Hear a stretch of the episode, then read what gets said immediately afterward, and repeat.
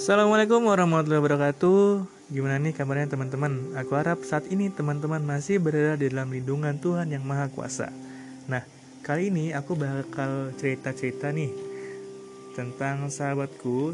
Dia adalah seorang mahasiswa Yang dia ini kemarin sempat cerita tentang keluh kesah dia Merasakan perkuliahan yang sekarang sudah beralih dari sistem offline yang tadinya kita ke kampus, kuliah, duduk di kursi bertemu dengan dosen secara langsung diganti ke sistem online.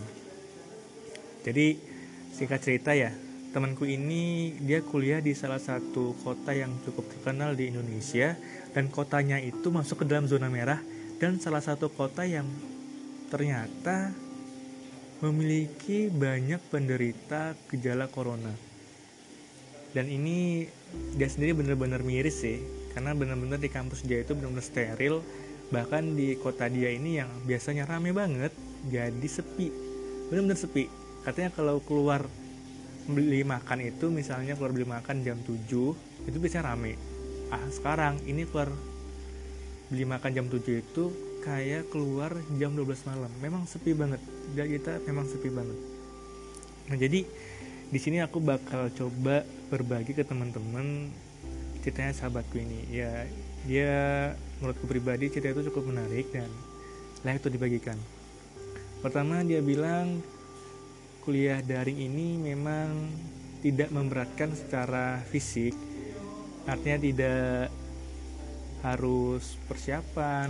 Persiapan dengan kata ya kita tidak perlu persiap untuk ke kampus gitu. Dia tinggal stay aja di rumah atau di kosnya ya kita tinggal buka laptop akses bisa kuliah.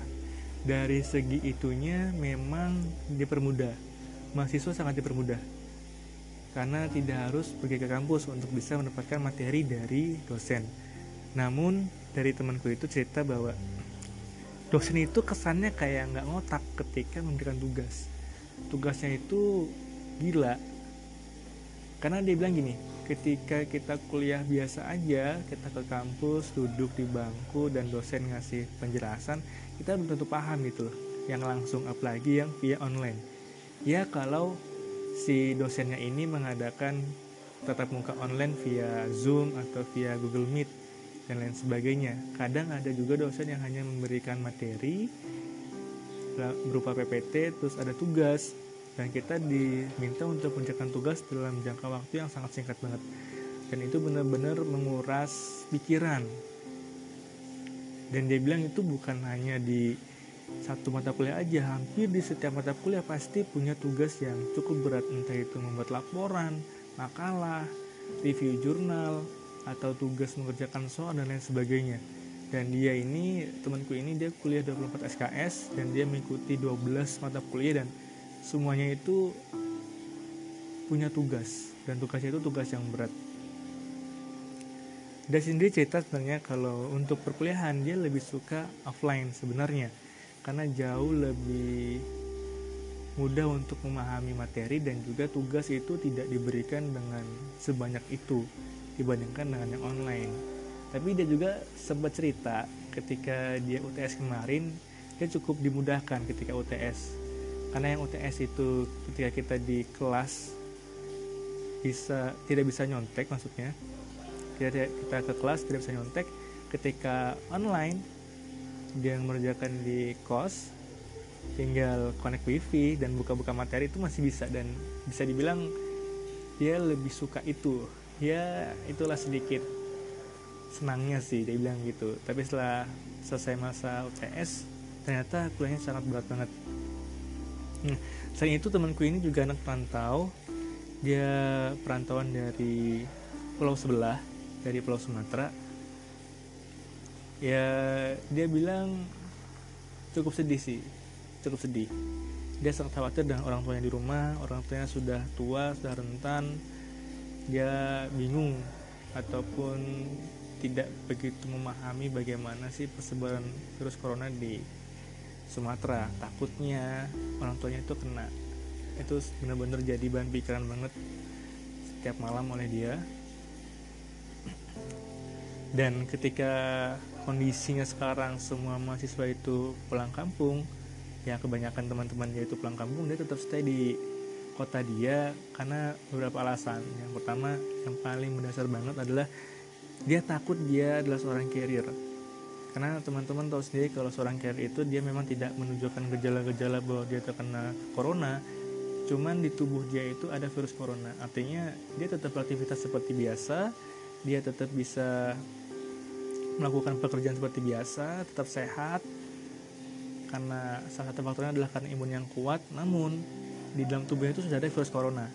Dan ketika dia bercengkrama atau bertemu dengan salah seorang di satu perkumpulan atau misalnya satu pertemuan atau satu kegiatan dia bisa menularkan virusnya itu ke orang lain.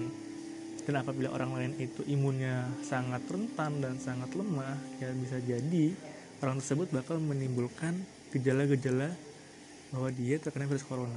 Dan dia sangat takut bahwa dia seorang carrier dan dia ketika pulang nanti dia takut kalau virus corona itu malah menyerang orang tuanya dan bisa dibilang namanya anak rantau ya pulangnya itu nggak seminggu sekali atau sebulan sekali.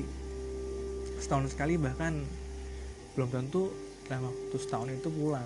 Dan kalau kita nanya ke dia gimana sih rasa rindunya? Nggak usah ditanya lah udah pasti rindu banget.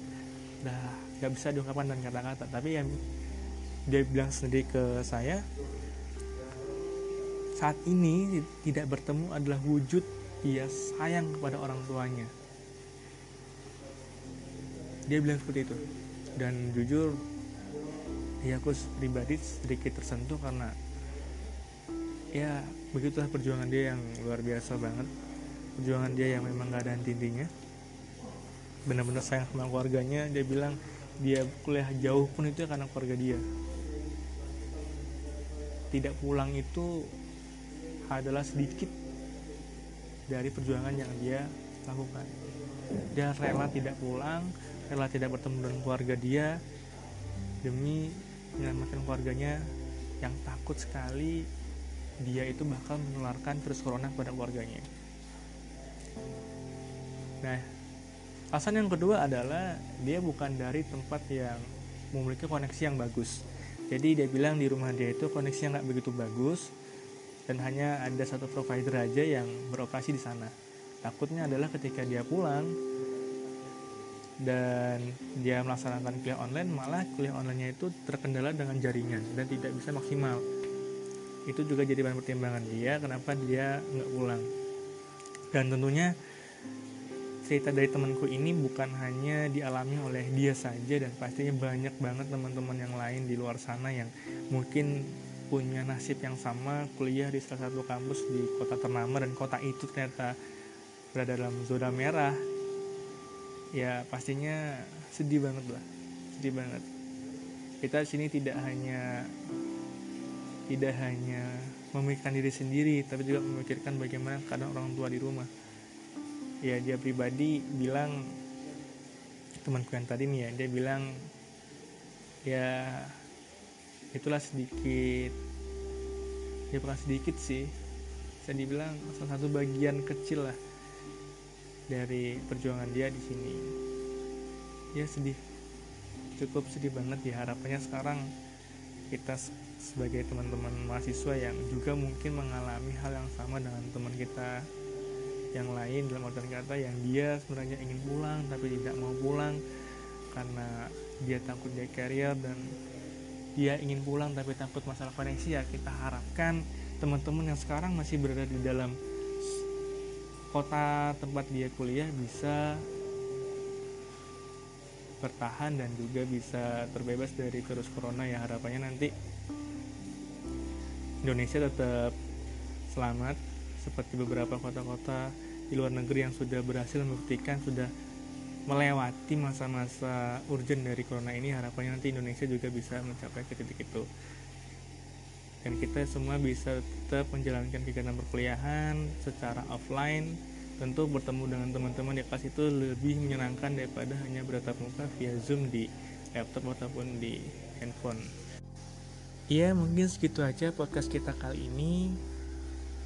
Ya harapannya nanti ke depannya kita bisa sama-sama selamat melewati masalah kita ini masalah corona. Ya kita nggak mau dong corona ini tetap berada di bumi Indonesia tercinta.